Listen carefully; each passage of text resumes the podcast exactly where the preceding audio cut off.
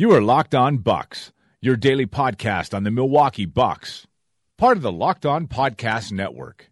Your team every day. Backs him down.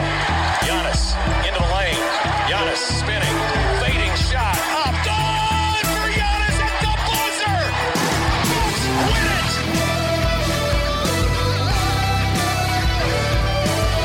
it. We may be only, but we believe on the future. Bucks win it.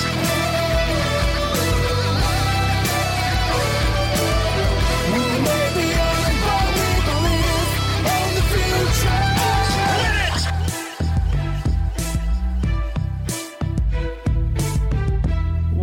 Welcome to Locked On Bucks. I'm Eric Name, Milwaukee Bucks reporter at The Athletic Wisconsin, and joining me as always is my good friend and the founder of brew hoop dot com, Frank Madden. And bringing you today's podcast is hotels dot com. Don't hate like your friend's trip. Book your own with hotels dot com and get rewarded basically everywhere. hotels dot com. Be there, do that, get rewarded. And also Himalaya.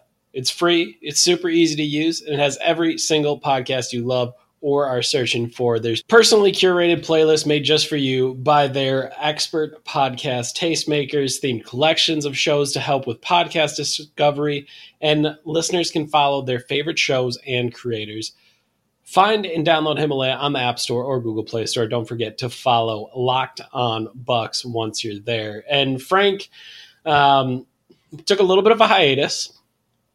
Uh, You you were asked to do some some pretty rough stuff here. Uh, you were you were I mean kind of signed up to have to talk about games five and six, and I I don't I don't blame you. Uh, th- those were both quite painful. Yeah, so uh, I didn't. How about that? I, I'm totally fine with it. it.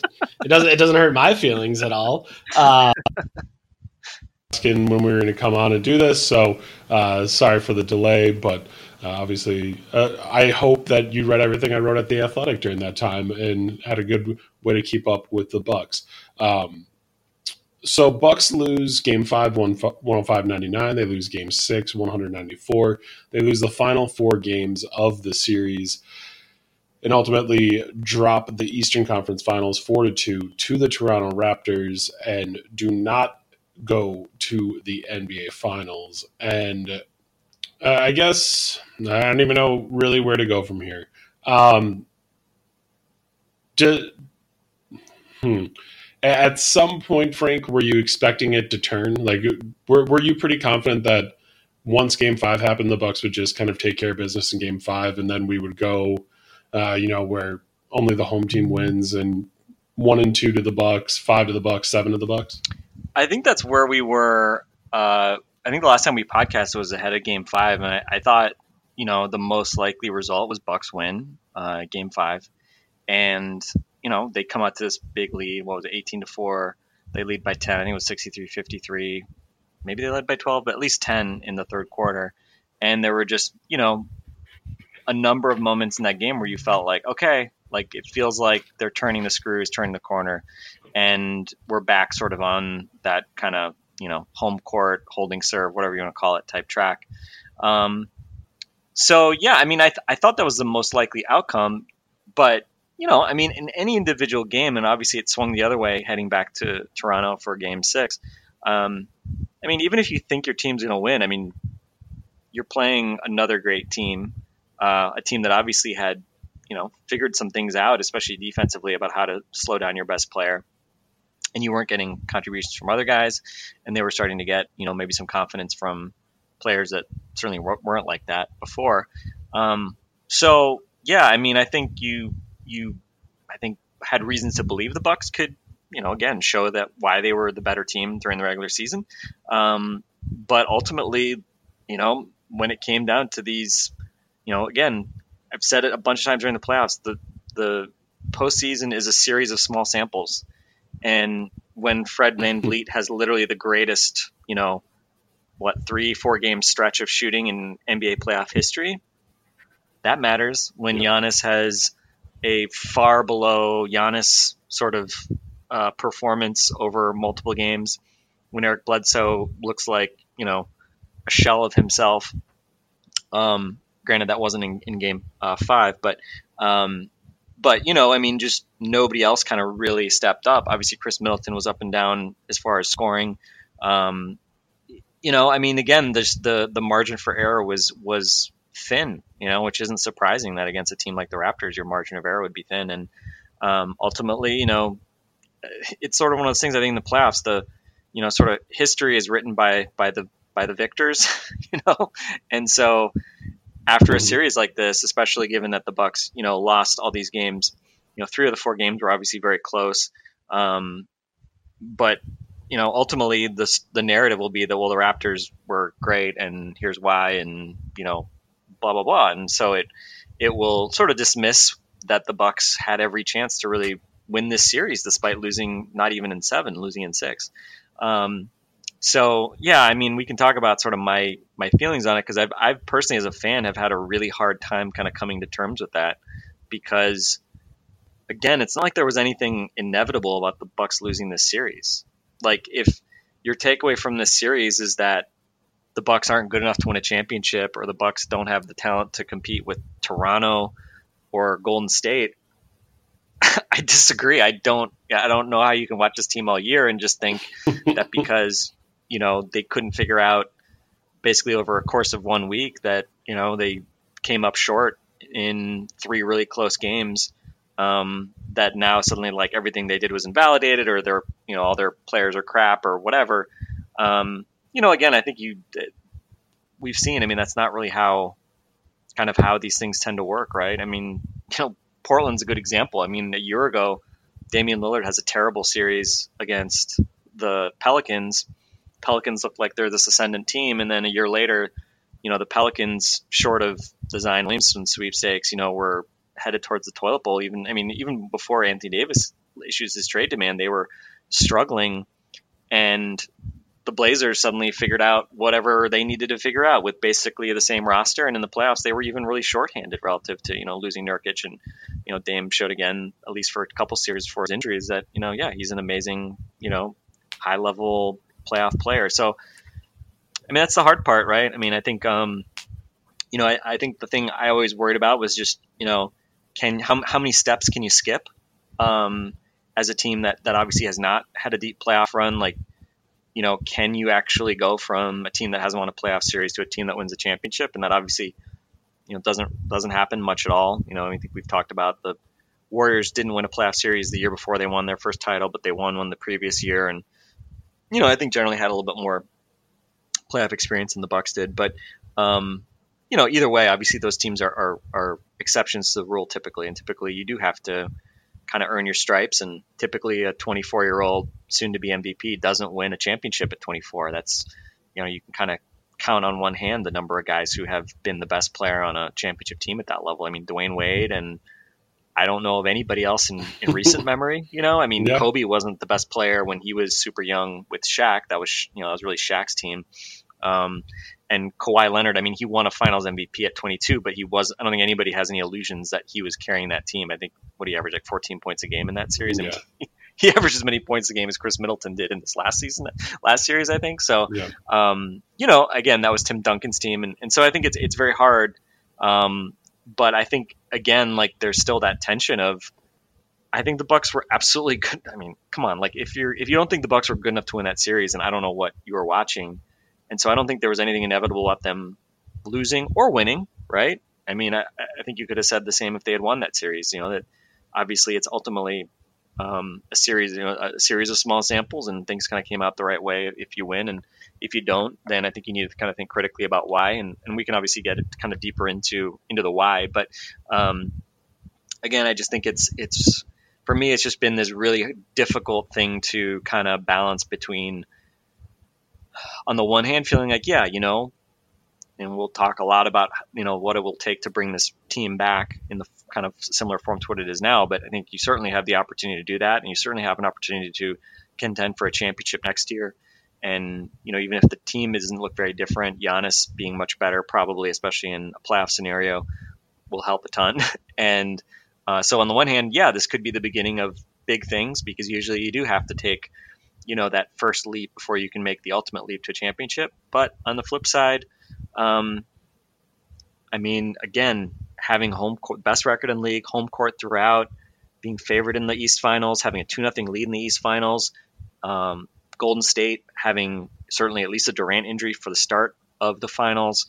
This was an absolutely unique set of circumstances that had broken the Bucks' way, and it's obviously a huge disappointment that once you get that far, that that you couldn't get over the hump, especially given how many things went wrong in that last series and how few things needed to, to go better in order to probably win that series. So it's it's a bitter pill for sure. And again, I, I think it's going to gnaw at me for a long time. I mean, you know, if you're a Wisconsin sports fan and you think back to the Brewers last year or the Brewers in, I think, twenty eleven, both times getting to the league championship series, home field, I think in both instances, not being able to figure things out when, you know, again, it seemed like this was a great, great opportunity to maybe finally break through, or the Green Bay Packers in the uh, N F C Championship against the Seahawks having this big lead, you know, seemingly, you know, snatching defeat from the jaws of victory when they should have been going to the Super Bowl. You, you don't know when the next opportunity comes. And again, Giannis is, is the ultimate trump card that the Bucks have. Thank, thank goodness. But, um, you know, as we've talked about, Oklahoma City in twenty twelve never thought that that would be their last chance to go to the finals. You know, there's lots of examples where things just sort of, you think it's the beginning of something, and, and then it never quite get, gets back to what it was. So I think that's that's where, you know, the pressure comes from all this, and, and you can't just pass it off as, you know, oh, oh, that's okay, we'll come back next year. I mean, again, every year is, is precious, especially when you have teams as, as good as this Bucks team this year.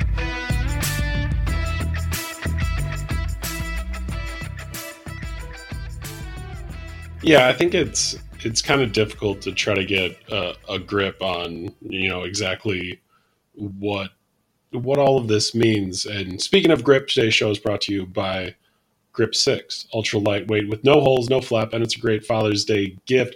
Go to Grip six. They have a special offer for you at grip six dot com slash lock. Those are Grip six belts. Check those out at grip six dot com slash lock. And I guess what I... I do really mean it. It is difficult to get a grip on what this all means, because, like, so so the Bucks lose this series, and uh, essentially it it just flips, right? So you're looking at game three. You go, you, you have all of I don't want to say all the chances in the world, but plenty of chances in in game three. You go to double overtime. If you come away with that game, I don't want to say the, the Raptors are going to pack it in. I think they're a better team than that. But you're going to have Kawhi Leonard coming off a fifty-two minute game. Uh, you're going to have the Raptors kind of, uh, you know, maybe they take on some of the, the Raptors of old kind of uh, nervousness as, you know, they're sitting here in, in game four in front of their home crowd and, you know, trying to figure out how they're going to, how they're going to win it. And, uh, Like at that point, you, I mean, up to nothing, it, it felt like the finals were inevitable. Like, how on earth is a team going to beat the Bucks four out of five times? Like, it, it just didn't seem possible. And I think, you know, as you're talking about skipping steps and, or not necessarily skipping steps, but how many steps can you take in one year? How big of a leap can you make uh, in, in just one year? And you know, it it was kind of I, I, it was kind of interesting to see, like, as all this went through, like, you know, the, the Bucks get tested against the Celtics and then just mop the floor with them. And you're like, in my mind, there's part of me that was like, can it really be this easy? Like, can can this actually happen? Is is Giannis this transcendent? Can can he just kind of decide that, all right, I know the coverage you're throwing at me, I'm going to dominate. Like, I, I don't know exactly how I'm going to do it, but after a couple games, I'm going to figure it out. I'm going to dominate. And that's why, like, game five, I, w- I was really expecting just an insane Giannis performance, kind of like the game three one he had in, in T D Garden against the Celtics, where, you know, after those two games, he had figured out their coverage. And, you know, the Raptors didn't change their coverage in the final four games. And he just, he, he just couldn't figure it out. He couldn't get comfortable. And I think that's a huge credit to the Toronto Raptors. Like, obviously, if you have someone like Kawhi Leonard that can defend, but then on the backside, you have Siakam because he's able to help off of Bledsoe. You have Marc Gasol. Like, you just have a bunch of long-limbed athletic defenders that make it really tough on them. So, like, kudos to them. But it, it was it was just a spot where you thought he, or at least I thought he would get comfortable, but kind of how they game plan for him just didn't allow it. Like, okay, so against the Celtics, you know, there was times where he wasn't feeling totally comfortable, you know, trying to attack the wall. So it's like, all right, get him over on the left wing, and then he can attack a switch, or get him in the pick and roll. You can switch there, get a post touch, and you can you can kind of work out of all those things. And the Raptors were just like, oh, you want a post touch? Well, Marc Gasol is going to come double you every single time as soon as you touch the ball. So you're going to have to make a decision quickly. Like, you're gonna you're gonna have to, and really, like, all that's doing is just making Giannis never feel comfortable. Like, there was just never a time, I thought, after, you know, the first two games where where he looked comfortable. He, he didn't really, you know, know where his spots were. And uh, again, I mean, we can talk a little bit about adjustments and maybe some other things that the Bucks could have done offensively. But uh, to me, it was just like this whole year, the offense was really simple. It's a five-out offense. Essentially a lot of like dribble drive principles, and you're counting on Giannis to be better than someone one-on-one. And when he is better than someone one-on-one and they help, you're going to kick it out to shooters. And and that's kind of how it's built. And then, okay, if they really work on Giannis, then you're going to be able to kick it to Bledsoe, and Bledsoe's going to be able to drive and kick, and he's going to be able to find lanes and, and find a way to impact the game offensively. And then that wasn't there. And It, the offense looked like it was really difficult. And when, to me, it was just like, you know, when the offense is so simple, that's a good thing. That means you can obviously plug and play with a lot of guys. You can get a lot of guys comfortable, and you can get Giannis a, a lot of, I don't want to say easy looks at assists, but you can get other guys like pretty simple catch and shoot looks. Like, they don't have to come off a lot of screens. Like, they can just, you know, plant themselves, catch it, shoot it, and it should be pretty easy.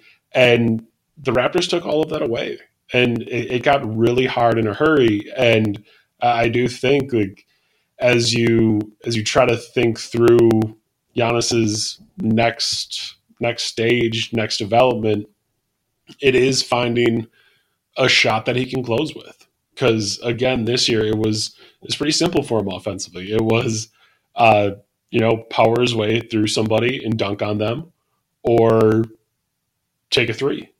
And obviously Mike Budenholzer encouraged that. And, you know, I think all of us, or certainly I do, I, I enjoy analytics. So I understand the idea behind threes or dunks and, you know, not taking a lot of stuff in between and, you know, trying to make the whole Bucks team shoot that type of shot profile. Like, I get that. But, you know, when he couldn't get all the way to the rim, I don't, I don't think he was about to step into ten threes.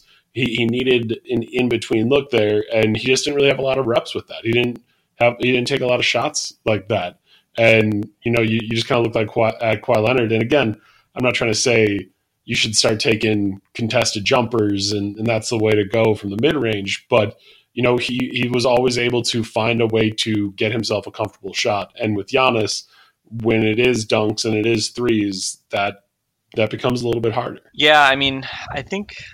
I think this this is certainly the probably the longest stretch of games we saw a year where it felt like, you know, throughout the year. I mean, he even said this in an interview, like, when he has a bad game, we know what happens next. And I think he said that after game three, when, you know, it was by far his worst offensive performance of the series, right? I mean, he was much better, relatively speaking, in games uh, four, five, six after that twelve point, five out of sixteen shooting night in game three, which is especially painful because that was literally the game where they needed like anything from him offensively and they would have won.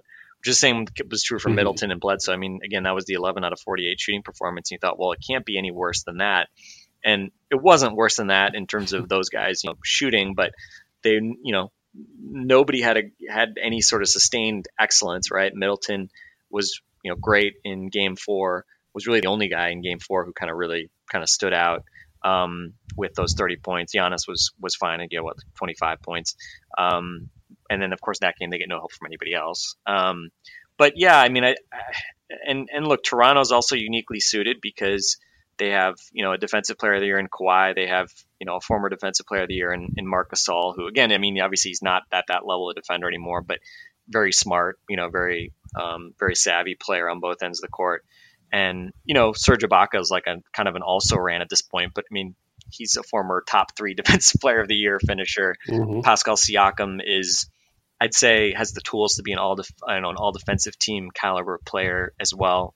Um, They have a lot of guys who they can throw at you. And so you put all those guys on the court at the same time. I mean, it's understandable that it would be challenging, especially when they stay disciplined and when they're making shots and the Bucks are not like turning them over a lot, which, you know, the Bucks don't turn over team, other teams over a lot anyway.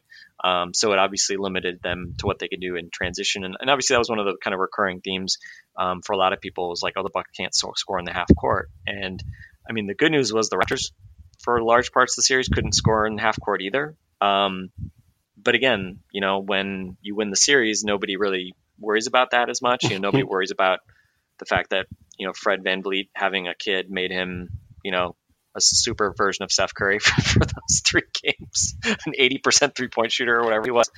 Um, you know, I mean, it kind of, it's one of those things that you can toggle a lot of these things in different directions and say, oh, that's the difference in the series. Um, But I think certainly the part that I would say shook me the most as a fan was was the fact that Giannis was not was not close to what we expected from him, right? I mean, you know, a lot of people yeah. complaining about Mid- Middleton. I think he was fifty-two, fifty-three percent true shooting, and Giannis was the same. And the crazy part is, I mean, Giannis is a sixty-four percent true shooting guy in the regular season. You know, like, you know, yep. um, I, I think obviously Kawhi and and the doubles and all the attention that that Giannis got, um, you know, meant that. that it was going to be harder on him. Um, but that was the hard part too, is, you know, Bucks should be ready for doubles on Giannis. Like this, that is not like a revolutionary concept. And yet they never could figure that out. And even with all the attention being placed on Giannis, it's not like, you know, Middleton was just like missing lots of open shots. I mean, he hit, I think thirty-eight percent from three, really struggled on two. He wasn't getting open shots. No, either. he, like. if the part part, that was probably the most frustrating part, is that it felt like ultimately a lot of, and, and again, I don't know what the open shot numbers kind of ultimately say. And, and to be honest, like, I don't know the open shot stats from N B A dot com. Like, man, those like really don't, they, they oftentimes like fly wildly in the face of my eye test, which again, I'm, I'll always default to what the numbers say, because you know, that's tracking data. It's it's not like it's some random guy, like, you know, drunkenly plotting shots and against where defenders are. But um, but it felt like the Raptors, like if they just probed a little bit, they could get the Bucks to help. And I mean, open corner threes, good looks for guys. It just felt like at the point of the attack, the Bucks just had the hardest time. Unless it was Giannis just like getting doubled right away, it didn't feel like the Bucks were really able to force help in as successfully as the Raptors were able to. Well, when and Siakam then, can sit in the lane and not cover Eric yeah. Bledsoe, like yeah, and and a lot of that was because Bledsoe was the guy that they were obviously giving open shots to, and he was spooked. He was, yeah, he was you shocked. know, uh, he he just didn't know what to do. And you know, give him some credit. He played a lot better in what game five, I guess. I think he had, what, twenty points in that game. Um, but, you know, again, it's kind of like last year when he had twenty-three points on nine out of twelve shooting in game seven in Boston. It's like, hey, glad you bounced back a little bit, but ultimately, like, you know, too little, too late. And ultimately, I think certainly the way they played Bledsoe made a big difference. But by the same token as well, I mean, I don't know. It didn't seem like there were any – I mean, there were obviously combinations the Bucks had, which definitely worked a lot better than others. But um, – Malcolm Brogdon's driving lanes weren't in, were, were gone. You know, um, we're used to seeing him get to the rim. Bledsoe obviously could not get to the rim.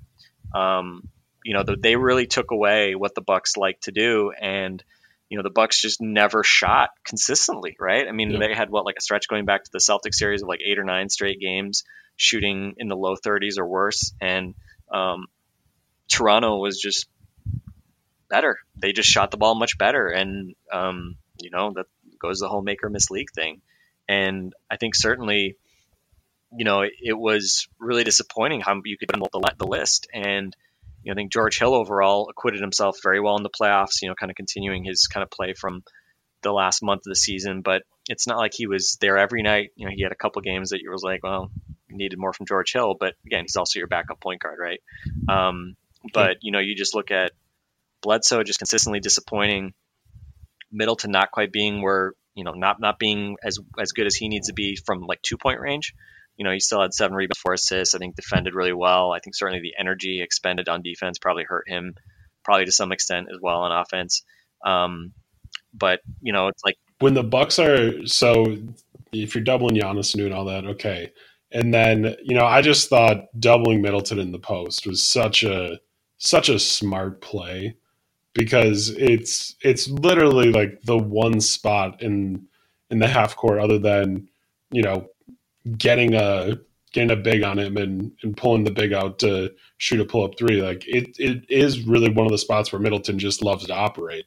And he's typically going to take his time. It's going to be a couple dribbles and then like a fadeaway. And obviously that's a shot that he likes a lot. And like if you send that double, he doesn't have that time. He, he doesn't he doesn't get to do that. He he has to, you know, really find a way to to get it done quickly or get the ball out of his hands. And like that's that's a killer when uh, just down the line, you know, Brogdon not quite quick enough to get past some of these Raptors like guards and wings, and then Bledsoe just totally shook and just can't handle getting open threes and can't attack Siakam and try to get into his body because well Siakam is much larger than him, and then with Middleton like. You know, one of the few spots that he's comfortable is in the post, and then all of a sudden he's getting doubled there, so he doesn't get to have that comfortable zone. And I, I just thought, you know, up and down, like if you're if you're looking at ways to make the Bucks uncomfortable offensively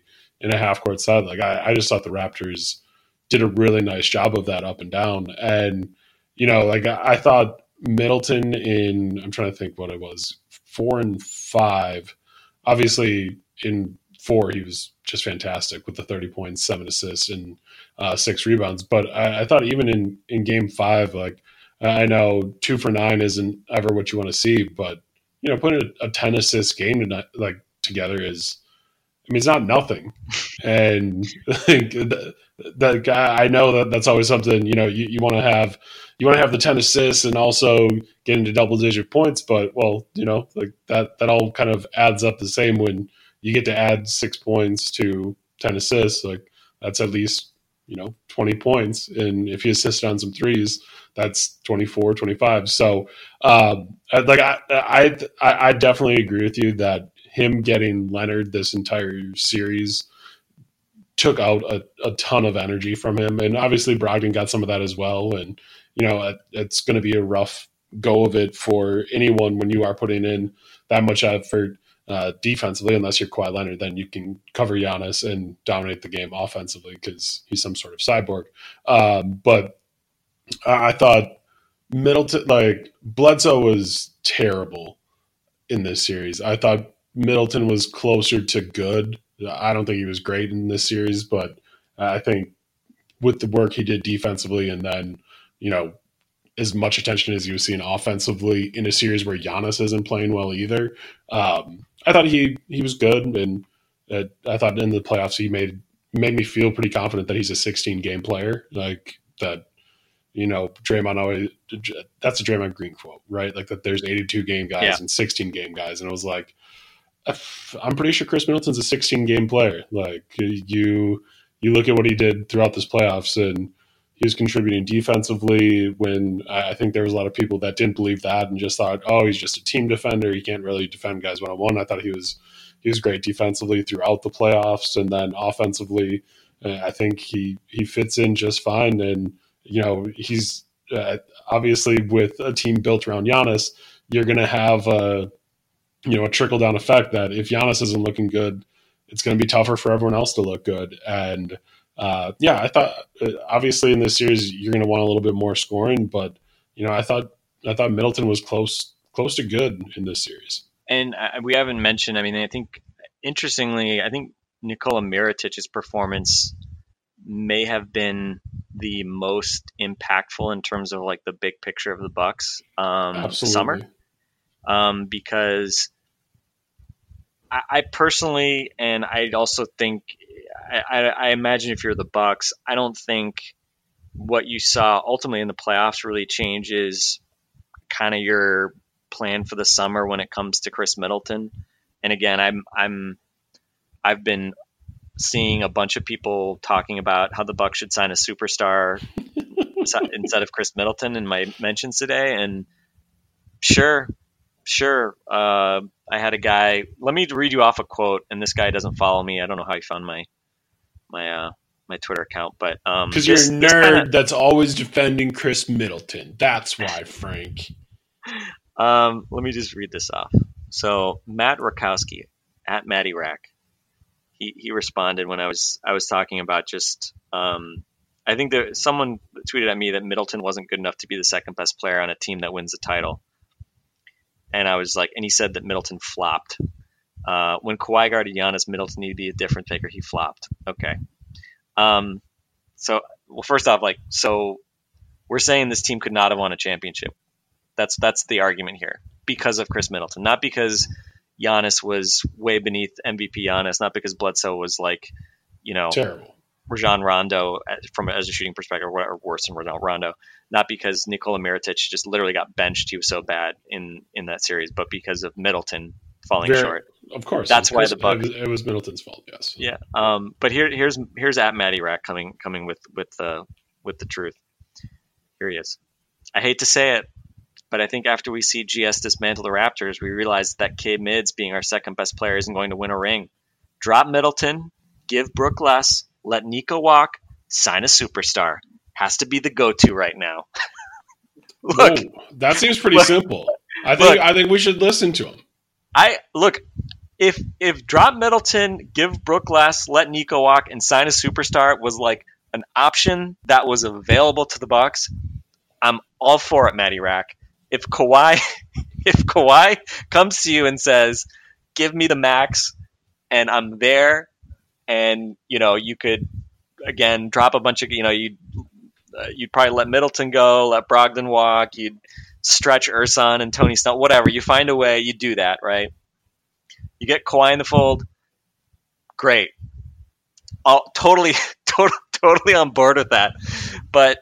Um, and, you know, to borrow a phrase from Seinfeld, you can't like, you can yada yada a lot of things, you know, like, oh, trade this for that and add some filler, yada yada, right? You can't yada yada the sign of superstar. Just do it. It's easy. I, I can't like, look, I wish it was as simple as just, you know, sending K D a smoke signal and just tell him like, oh, hey, K D, you know what? We actually would accept you here in Milwaukee, right? Or Kawhi. And to be honest, I think those are the only guys who, I think you like are, are even worth like gutting your team for, but they're clearly, you know, superstars, right? Those are the two um, guys demonstrably better than Chris Middleton. Right, right, right. Um, you know, we talked about Jimmy Butler a year ago. I mean, again, Jimmy Butler, a couple years older, going to take the ball out of Giannis's hand, isn't really a stretch guy the same way Chris is. Um, also Jimmy Butler. Also like, Jimmy Butler. Um, and so are you going to like, you know, gut the roster in order to bring Jimmy Butler in? I would vote no. Also, someone mentioned Tobias Harris to me. Check out Tobias Harris's numbers from the Philly Raptors series. If, if Chris Middleton did what Tobias Harris did, any of the claims of Chris Middleton flopping, sucking, choking, being terrible, uh, all would have been valid. Uh, all would have been valid. If you did not like Chris Middleton against the Raptors, wait till you see the dump that Tobias Harris took against the Raptors. Uh, you're going to love it. Um, look, like... It, it, it, again, like I, again, we're we're gonna have all the time in the world to like bash our heads against the wall against the Bucks' lack of options as far as you know whatever. But I, it, people almost view it as like a negative that like you can run like just running it back and being I think good enough to compete for a title, especially if Giannis you know improves and you know you get some of these younger guys like D J Wilson and Dante DiVincenzo and Sterling Brown like growing into bigger roles. I mean, to me, that's actually a sign of optimism, right? Because Yep. You know, I mean, most teams can't look at their superstar and say that guy's definitely going to get better, right? Like the Rockets can't expect James Harden to take another leap, right? They're not going to expect him to become an all-defensive player or whatever you consider his biggest weakness, right?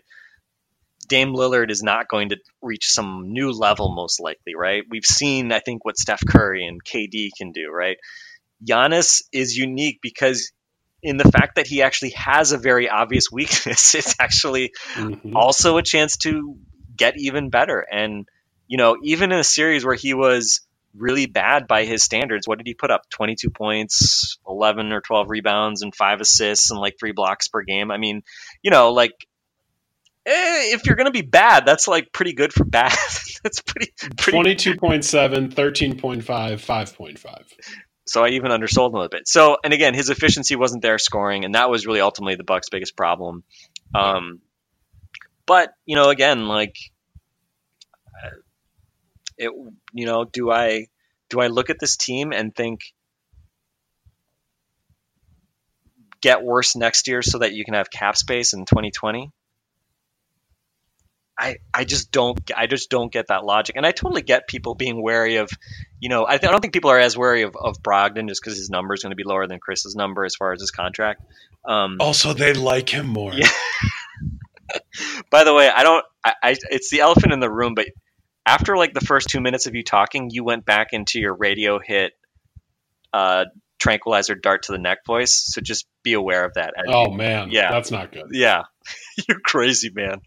Um, so if you want to try like to take a drink of water, you know, whatever you're. Yeah, I can do that. You, I, I kind of hope it doesn't work because, to be honest, it's kind of surreal having a conversation with tranked up Frank the Tank from Old School. But, um, but yeah, I, I don't know. I mean, it's again, this is the Bucks should obviously absolutely be trying to think about what they can do to get better. But, um, you know, I think I think for the most part, I don't think I came away feeling like, you know, suddenly this guy is useless or can't can't possibly be back, with the exception of, like, man, Mirotic, what a disaster his his last round of the playoffs were for a guy who was, you know, you dumped all your your second round detritus, you know, spare change into the Pelicans' lap for basically a half season of him. You would you still have a chance to bring him back as a bird free agent.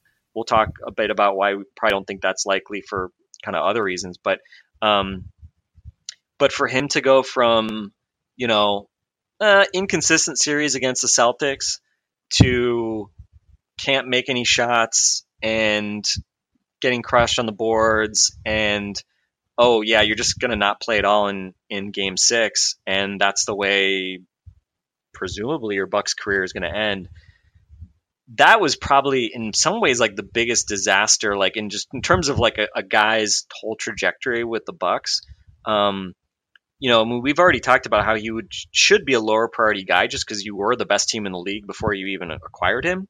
Um, but man, uh, that was just a rough way to exit, especially for a guy who, I mean, we know he's streaky, but I mean, I mentioned that Pelicans team last year. He was really good for that Pelicans team in the playoffs last year. It's not like he's a guy that you'd expect to just get played off the floor or something like that. I mean, I think he's a guy who can be good in the playoffs, especially when he's hitting shots, but just he was, you know, him and Bledsoe are really kind of the bellwethers of guys just struggling mightily to to make an impact offensively. And obviously, you know, Bud ultimately made the decision to just, you know, not play him play him at all in, in the last game, which um, I don't know. He wasn't at me at, at exit interviews. I, I can't imagine that was the way he, you know, ever would have envisioned, um, you know, his, his, his Bucks career potentially ending, but thirty-four percent against the, against the Raptors, nineteen percent on threes, just, just a disaster. And, and obviously, you know, there were a lot of guys, as we mentioned, who struggled, especially some of the bigger name guys, but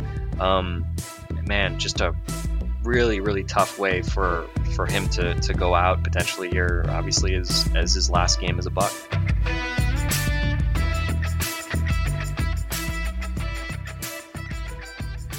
I don't know if this is much of a surprise. Like, we talked about this going into the into the playoffs, and, you know, I, I think at, at the end of the year, like, we talked about how Nikola Mirotic is kind of a luxury item, that he's not necessarily vital to, to what it is that you do. He's just, you know, another thing that you could throw on top. And, you know, ultimately you have to wonder, like, all right, is, is this team any worse off next year if D J Wilson is in Nikola Mirotic's spot? I don't think so. Like, uh, I, I think you'd you'd really struggle to to try to argue why that would be the case. And and I think uh, I, don't, I don't even know what your argument would be, because I do think this team would be just fine with D J Wilson there. And obviously uh, you saw the way that he was able to contribute defensively, uh, which is different than what Nikola Mirotic was able to do. But man, like when when you're watching Fred VanVleet, it was really hard not to think of the first, you know, four games of the series and be like, you didn't have just one of those games in you, Nico. Like just just one. Like you didn't you, you didn't have one hot shooting game in you. Like it, it was just painful watching him, you know, brick three after three. And you know, as as we talked about before, uh, the last two games of the series, like there was kind of, you know, at least a little bit of, man, Nico being out there is almost like a, a bad influence for Giannis, because he just keeps making that pass to him and he keeps trusting him, even, even though he, he very clearly cannot hit this shot. And it was it was kind of painful to watch. And yeah, I mean, it, it was just brutal to, you know, kind of think through what this series was and all, all the ways that, you know, things kind of just didn't work out, right? Like, Connaughton didn't hit the shots that he was hitting in, in the first one, which again, or in the first two series, which I don't think is super surprising, right? Like, I think we both kind of believed that maybe the luck of the, the Bucks bench was going to run out at some point. Uh, and George Hill was totally fine throughout, not as good uh, every single night, but also that's not really fair to expect out of a backup point guard.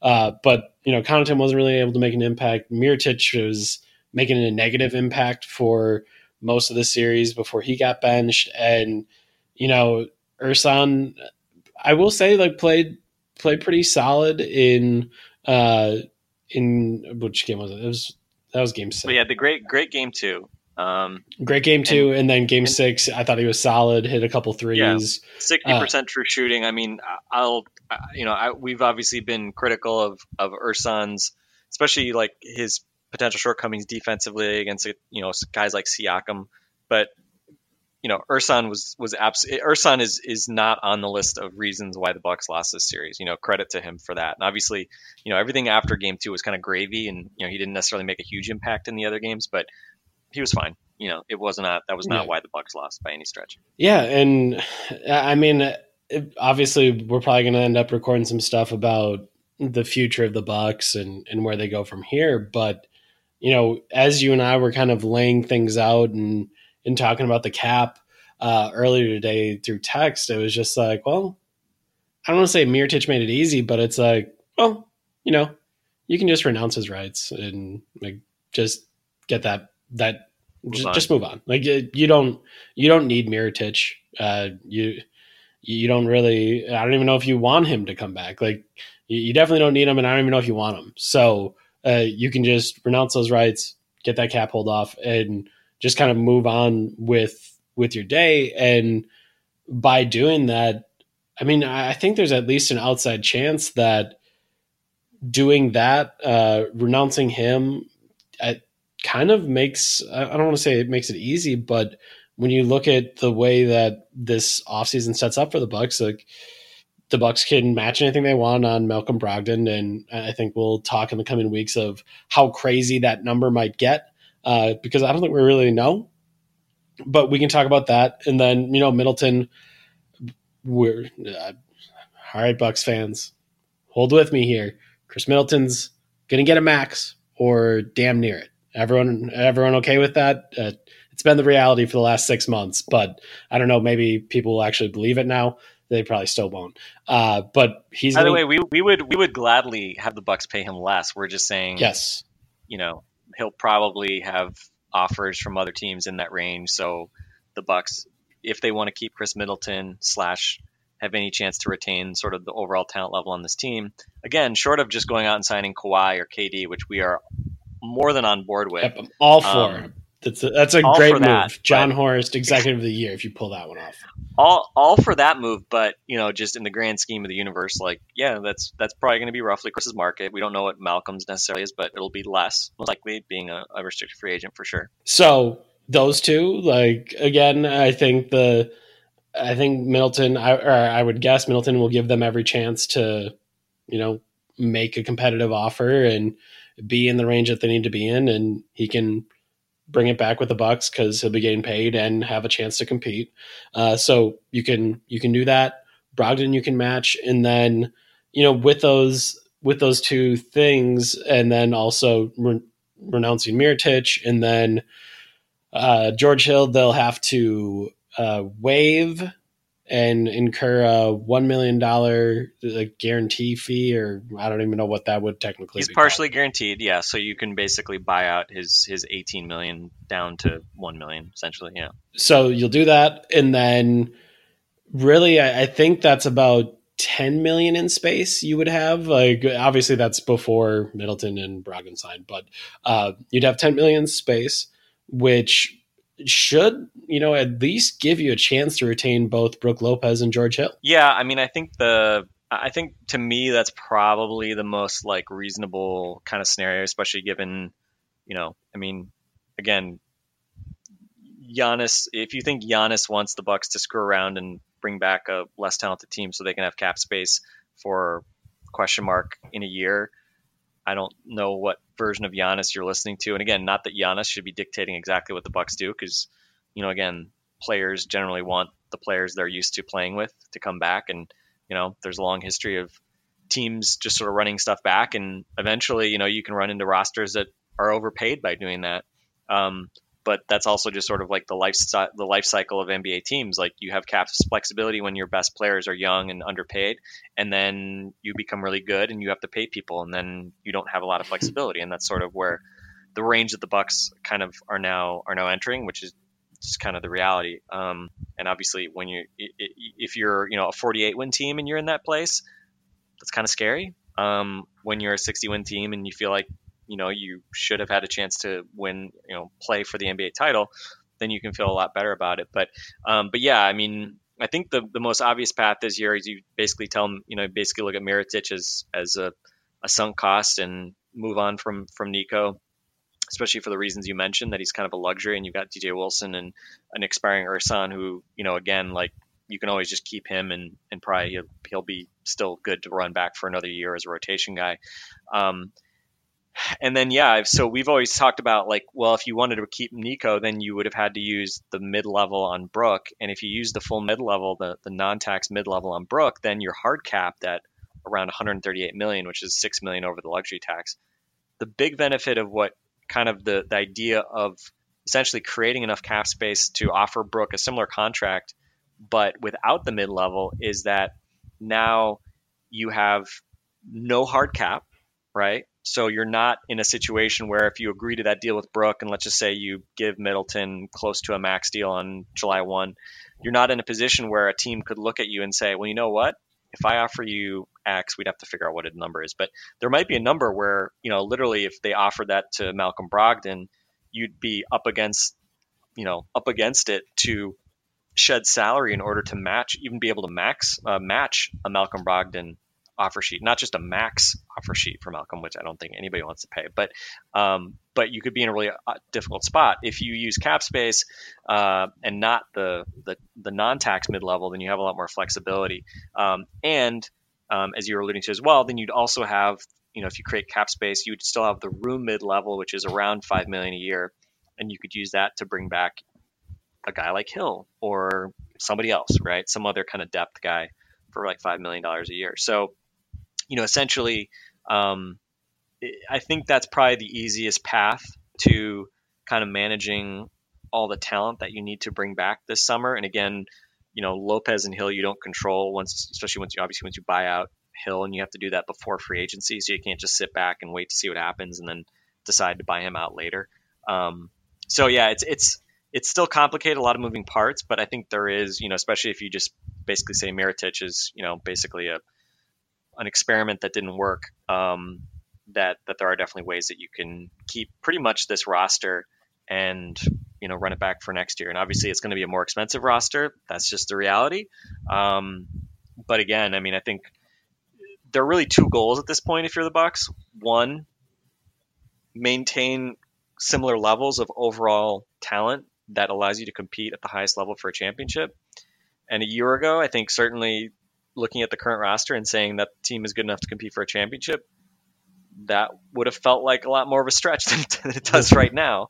Um, and the other one is give Giannis every reason to believe that you're serious about what you're doing and that he should sign his Supermax next summer, right? Yep. And if you don't do things this summer to make him feel like you're committed to spending what it takes to be competitive, then man, you're playing with fire. You know, I mean, there, I don't think there's any other way to put it. And again, like the, the trade-off is always that you sign, you know, guys like Chris or, or even Brook, right? If you give, have to give Brook three or four years or something like that, or Brogdon with his bad foot slash feet, um, there's always a risk that those things could blow up on you, right? But, um, you know, like this isn't the two, Giannis of two years ago where you can probably afford to like screw around and, you know, take some chances and not commit money and try to play the cap space game. You know, now you're you're a sixty-win team. Like, you know, kind of the idea is to win championships. You know, Giannis is going to be twenty-five next year. He's entering his prime here.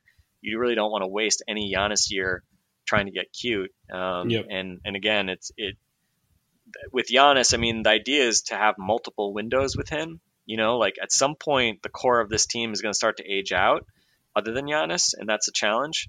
Um, but obviously, Brogdon's still twenty-six, not not old. Chris, you know, going to be twenty-eight, not not old. Um, Bledsoe, twenty-nine, going on thirty, so he's a little bit older. I mean, you worry about that. Hill, obviously, in his in his early thirties. So guys starting to get up there, but at least you have a path if you want to compete for a championship with this, you know, same roster. Um, assuming, you know, again, Kawhi and K D shockingly don't take your money on July first. Um, you can do that with, with kind of the group you have. And, you know, again, people can debate, but what I saw this year was a team that could win a championship. And, you know, especially if Durant leaves Golden State next year and the Warriors continue to get a little bit older, regardless of what happens with them in the finals. I, I mean, again, I'm, I'm not really even sure what's going to happen in the finals. Um, you know, we have no idea with Toronto, like, does Kawhi come back? Even if he does, you know, Lowry's getting older, Ibaka's getting older. I don't know if Gasol's coming back. Like, I mean, you know, they're a team that, again, it's not like they have, um, other than Siakam, kind of like, you know, another superstar in waiting, um, per se. I mean, Siakam's kind of already sort of entering that level, but um, there are just so many variables. And I just think if you're the Bucks, like you should try to continue to kind of keep yourself in the game with, with again, the, a, a roster that got you to the top of the standings this year. All right. I'm trying to figure out. Go on. I think the only, I think the other big topic we haven't talked about is Mike Budenholzer. And so I'm That's wondering where wanna... we were going to go. Okay. Um, so uh, I'm trying to figure out exactly how to get into this. Um, so I think, I think kind of the idea is that Mike Budenholzer, um, going into the playoffs was seen as someone that didn't make adjustments. Then in the Celtics series, he made significant adjustments and it worked out. And the Bucks flipped that series, won four straight, and then got to the Raptors series, won the first two. The Raptors adjusted in game three. And then uh, I think it's largely seen as the Bucks did not adjust out of that, that they did not have a counter to what the Raptors were doing. And I, I guess for me, th- I think there's a couple interesting things. One, I think in game five, they made an adjustment on Kawhi Leonard defensively that they didn't need to make. I thought doing the, the switching, switching everything against the Raptors to me didn't, I never thought the defense was the problem against the Raptors. I'll just say that. Like, you know, in, in game four, the Raptors did put up one hundred twenty, but I didn't feel like it was, you know, really something that was like a huge problem for the Bucks. It was just kind of, you know, some some role guys getting going, and like, uh, to me, it didn't it didn't feel like Game Five needed an adjustment. They adjusted. It kind of messed with the Raptors, but then ultimately in the biggest moments, Kawhi gets Brook Lopez on a switch twice, hits two threes back to back, and the Raptors kind of take control of that game from there. And I guess offensively, I know I saw a lot of people, you know, kind of asking like, okay, clearly this isn't working. Why don't the Bucks make an adjustment? And in my head, I kept kind of thinking, what is it? What, what is the adjustment? And again, like I'm, I'm very open to ideas. Sometimes my, my brain does not always think of, of these things, but you know, like as I was going through what the Bucks should do to adjust offensively, uh, I was I was struggling because you had a shook Eric Bledsoe. Uh, also at point guard, you have a George Hill who's who's pretty limited. I, I think in the pick and roll game, he's not really a guy that that is going to make a huge huge impact there. Uh, he can get some shots off of it. Sometimes he can get in the lane and get a, like a little floater or pull up jumper. Uh, then you know like Malcolm Brogdon, we've always talked about. Him maybe not being the most dynamic, sometimes getting to the rim, but typically when he gets to the rim, he takes tough shots there. Chris Middleton, good on switches, but the Raptors were running him off the line, not going to let him get uh, those isolation step back threes that he really likes against bigs. Uh, they weren't going to let him get post ups because every post time, every post up, post touch was going to be a double. Um, Brook Lopez is, you know, Brook Lopez kind of. Uh, I think there was time where we did see him get to post up a little bit. Um, and then, you know, with Giannis, I think we we saw them try some different things. I think we saw them try him in the post. Obviously, that meant to double and him working out of that. Uh, you know, trying to go one-on-one, they just built the wall and kept sending help. Um In the pick and roll, a lot of times it would be a switch, and then typically on those switches, the Bucks were posting up out of that. Um, and well, then there's another double team. And I, I guess for me, the the one the one adjustment I'm I'm curious about is just how they didn't get any better against the double team as the series went on. Yeah, I mean, it's again, it's not like Giannis has never seen a double team. It's not like the Bucks have never seen a double team. This roster was essentially constructed to take advantage of teams that pay Giannis more attention than normal. So, you know, like yeah. on paper, you shouldn't be spooked by a double team, or that shouldn't be something that you, you know, that allows you to go away from Giannis. And we obviously talked about this, you know, unfortunately we talked about this probably a couple times during this series that we thought they sh- it was up to the Bucks. I mean, the ball was in their court to take advantage of that rather than run and hide from it. Um, because especially yeah. in game three, it seemed like Giannis was standing on the wing or in the corner a lot because they basically got afraid to go to him, especially in the post. And, you know, unfortunately, Giannis is doing you zero good when he's on the wing, not touching the ball, because teams are not going to respect him. Teams are going to help off him.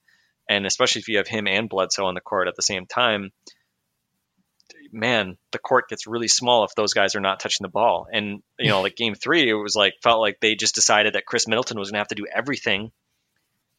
And it's like, that's not Chris's game yeah. either. Like Chris can, can be as, you know, can, can do damage in the pick and roll. He can do things at times, but like, he can't be your primary ball handler, especially when you've got Giannis and Bledsoe out there. I mean, that's like not, it's not fair or smart. Um, yeah. I think, I think if I, you know, again, and this is all kind of, you know, obviously hindsight at this point, but some of these things we talked about in the moment as well. I think certainly, you know, especially when Bledsoe and Giannis were out there together, I think one adjustment that, that Bud did make was trying to stagger them more. Although that seemed to be less of, it seemed to be, I think that was mainly a game four thing, if I remember correctly. And then in game five, when Bledsoe started playing well, I didn't notice it as much, or game six even. Um, but pick and rolls between those guys, because that way you're keeping them from having to space the floor, and you know, you're forcing basically the other team to have to defend, you know, if it's starters, Brogdon, Chris, and Brook at the three-point line. So yeah. it kind of intuitively that makes sense. Um, and again, they they tried to run pick and roll with those guys. I mean, I thought Giannis as the pick and roll roll man was completely ineffective pretty much the entire playoffs. Like, and it's weird because, again, it's hard to kind of just always get that to work because, you know, it's sometimes it's there, sometimes it's not. But when it worked, that was really, really effective during the regular season. And during the playoffs, it felt like it just didn't work much. And um, obviously that was that was a problem. Or the reverse, right? Those inverted pick and rolls with Bledsoe or, or George Hill as a screener trying to get Giannis downhill or at least getting him into a switch. Um, I think, you know, Lopez is interesting. Lopez quietly was really one of the few guys making shots and making plays. I mean, the last minutes of game six, like, yep. How were the Bucks in that game? Giannis like was airballing like five foot shots. I mean, you know, like it, it was painful. And yet the Bucks somehow got back into that game in large part because Brook Brad. Lopez started like, l- you know, lumbering through the paint and finishing around the rim and getting putbacks and doing stuff. And um, it's remarkable how you had a guy as talented as Brook around the basket, and never during the course of the season did they really try to exploit that. You know, there was, we always mm-hmm. joked that like it was the third quarter of the last Charlotte home game was the only time they, they really used a steady diet of Brook post-ups, and he scored like eighteen points or whatever in that quarter. And then they said, okay, we'll put that back in the holster and, and, you know, file it away. And in, you know, I, I was a little surprised that they never, I mean, there was like one, I think in game two, they went to him inside when the Raptors were kind of got it back down to thirteen and he got a three point play. But as far as like really running plays, trying to get him the ball inside, we saw it occasionally, but especially when Giannis was off the court and the way that they were struggling to score. I mean, that just seems like an obvious thing to do, right? I mean, you've got, mm-hmm. in terms of former All-Stars on this team, Brook's kind of the forgotten one, but I mean, he made an All-Star team by being a great, skilled post slash inside scorer. And I think especially when Giannis is on the court, for obvious reasons, you use him as a spacer. But, you know, Giannis doesn't play every minute, especially especially with Bud. And so I would think that when you are trying to give Giannis rest, um, that would have been an obvious thing to try, to see if you could loosen up that defense. Um, and again, maybe they just double it, and Brook's obviously a worse passer than Giannis, so maybe that doesn't work at all. Um, But I would have at least tried it just to see if maybe that's something that can give you a different look or force Toronto to play a little bit differently, um, especially because, you know, it's not like Gasol played every minute, right? Like if it was Brook against Ibaka, or, you know, a lot of times we saw during the course of the season, teams try to play smaller guys on Brook when he was on the perimeter. And even in those cases, the Bucks really didn't look to post that up. So I don't know. I mean, it'd be interesting if he comes back. It'll be interesting to see, like, do they maybe try to look at that a little bit more at times as like a change of pace, but obviously that kind of went against generally what the Bucks were about this year. And so, yeah, I mean, during the regular season, it, they didn't really need it, but you know, ultimately when you can't score in the half court and you have a guy as talented as Brook, and, you know, he really played well um, in some big moments, but it was kind of more manufactured. I, I think it's only natural to kind of wonder, like, could you have done a little bit more there? So for me, I think that that's a thing. Yes, like, explore it, but I also think like it's it's in some ways a larger lesson that the Bucks have to be more diverse offensively. Mm-hmm.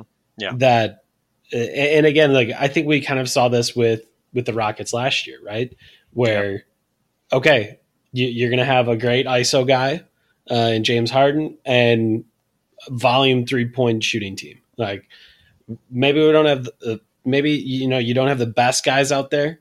Maybe you don't have the best three point shooters, but we're going to jack them up, right? Like that's, that's the goal. And, you know, during the regular season, I think that works. But if that's the one way you've created offense the whole year, like at, at some point, someone is going to find a way to make it really tough. And again, maybe it won't be the Raptors next year. Maybe, Maybe they'll get the Sixers, and the Sixers will make it tough. I, I, I have no idea.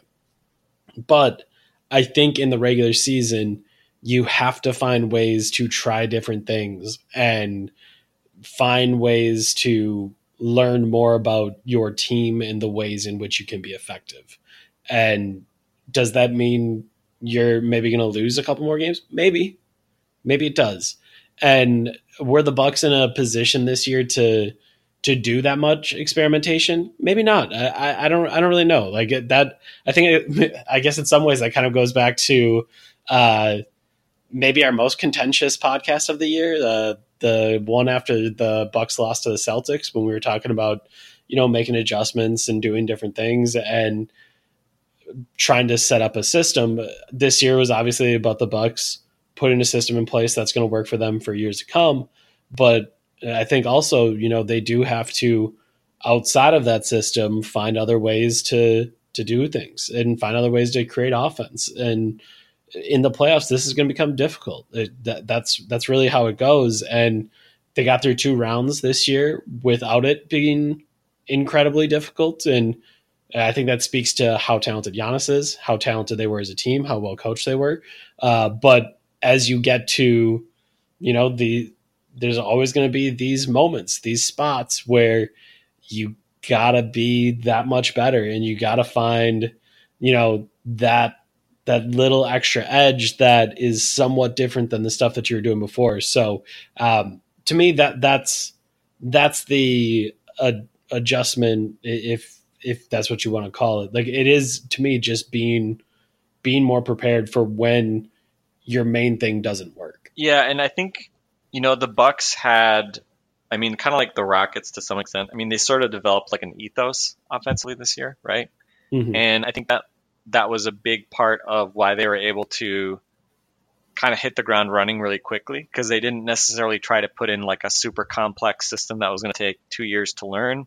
It was something that the whole team pretty much was able to kind of buy into pretty quickly, and everybody knew kind of kind of what they were supposed to do. Ironically, maybe outside of Giannis and Middleton, Middleton.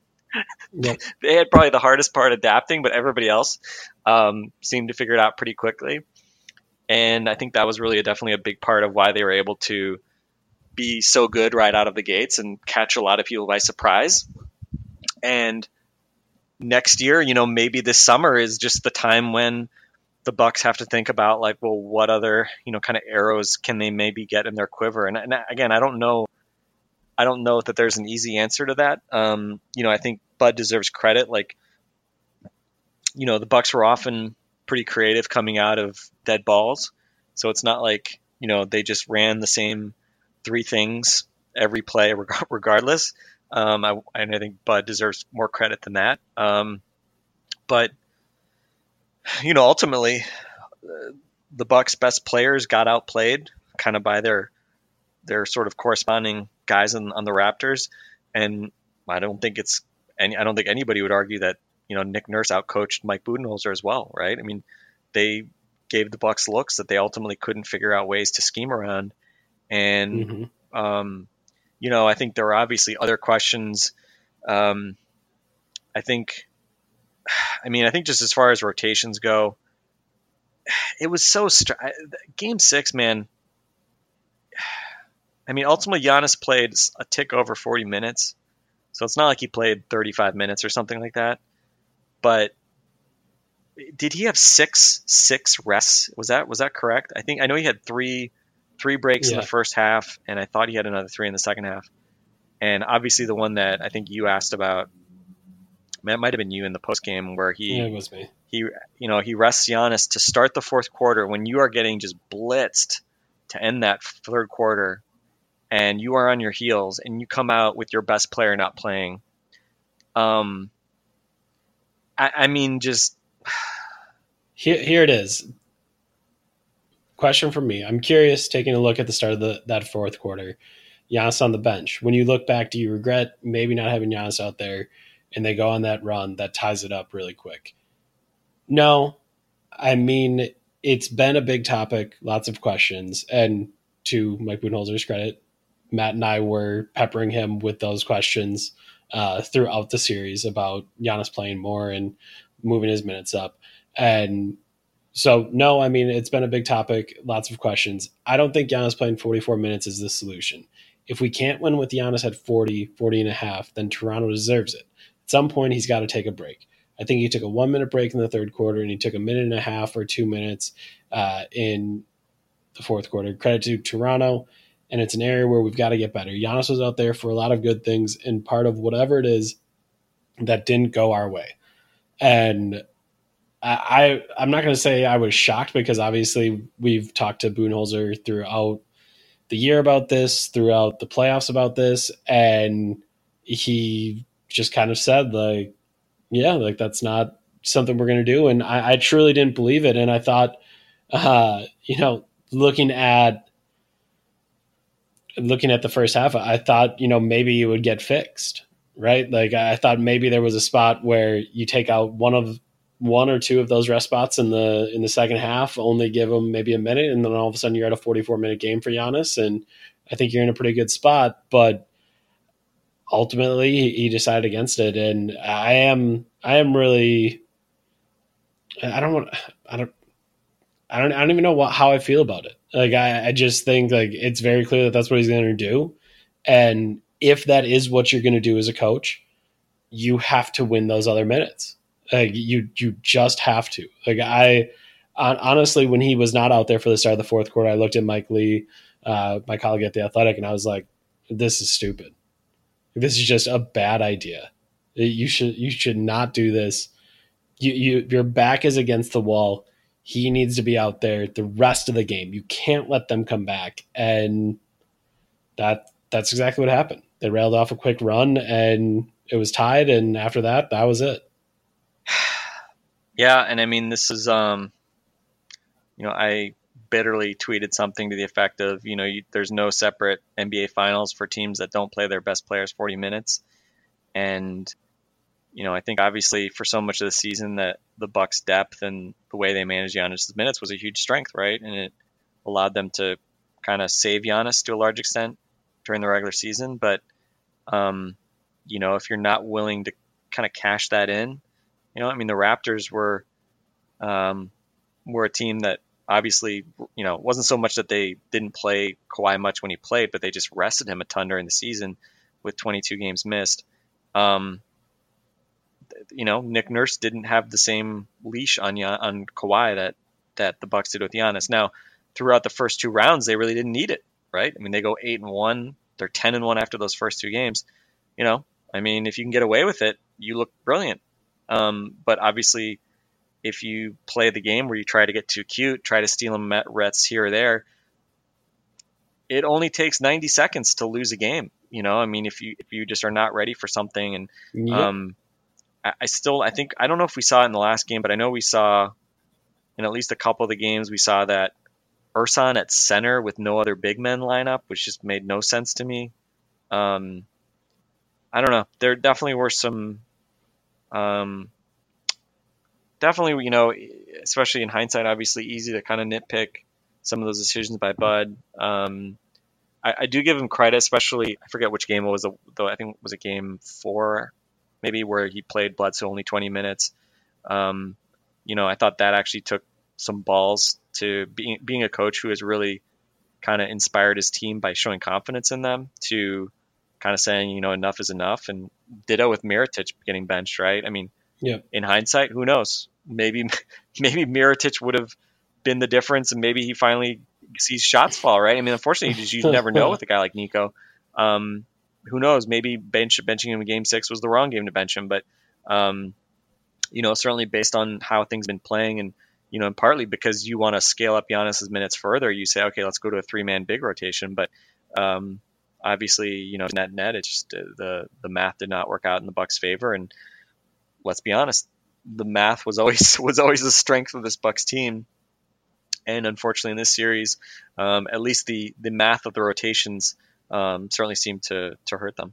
All right, I think we're going to wrap it up for tonight. That's going to be about an hour plus for you guys. Uh, sorry for for leaving you.